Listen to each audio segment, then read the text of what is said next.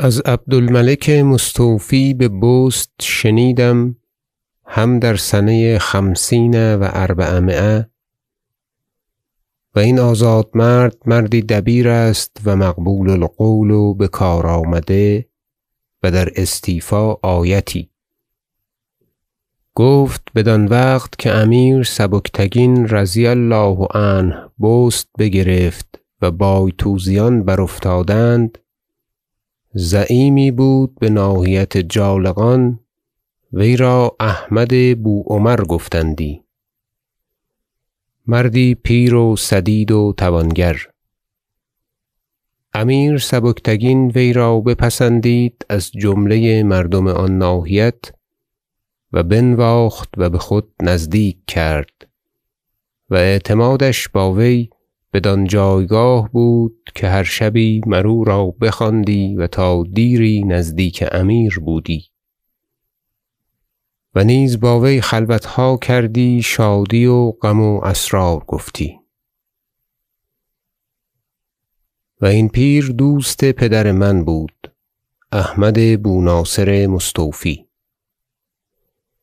روزی با پدرم می گفت و من حاضر بودم که امیر سبکتگین با من شبی حدیث می کرد و احوال و اسرار و سرگذشت های خیش باز می نمود.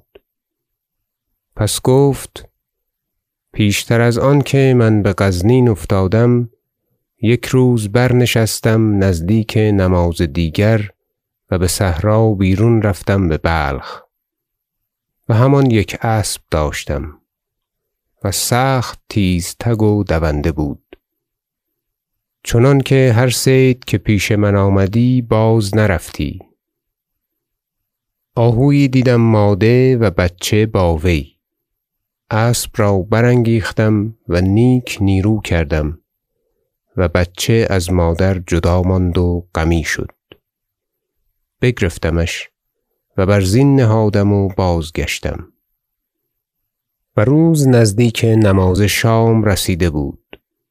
چون لختی براندم آوازی به گوش من آمد، باز نگریستم، مادر بچه بود که بر اثر من می آمد و غریوی و خواهشکی می کرد.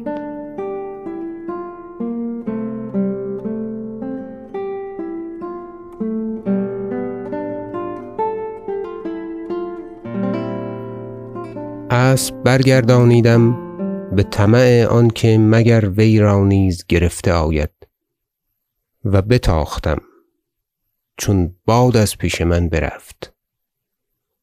بازگشتم و 2-3 بار همچنین می افتاد و این بیچارگک می آمد و می نالید.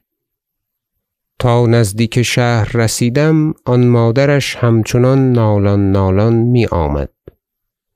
دلم بسوخت و با خود گفتم از این آهوبره چه خواهد آمد؟ بر این مادر مهربان رحمت باید کرد.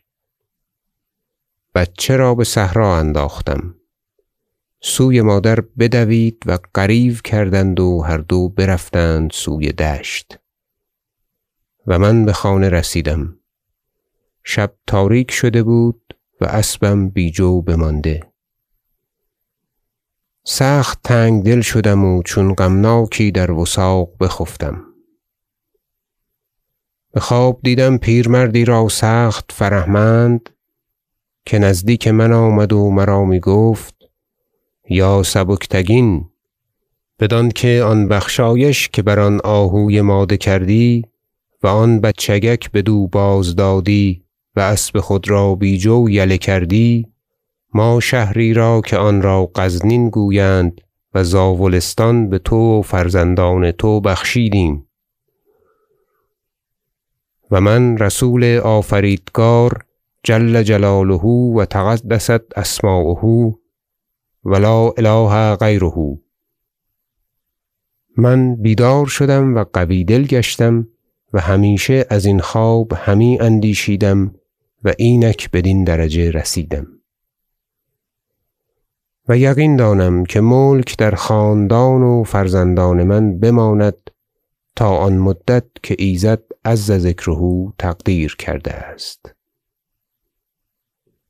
چون پیر جالقانی این حکایت بکرد، پدرم گفت سخت نادر و نیکوخوابی بوده است.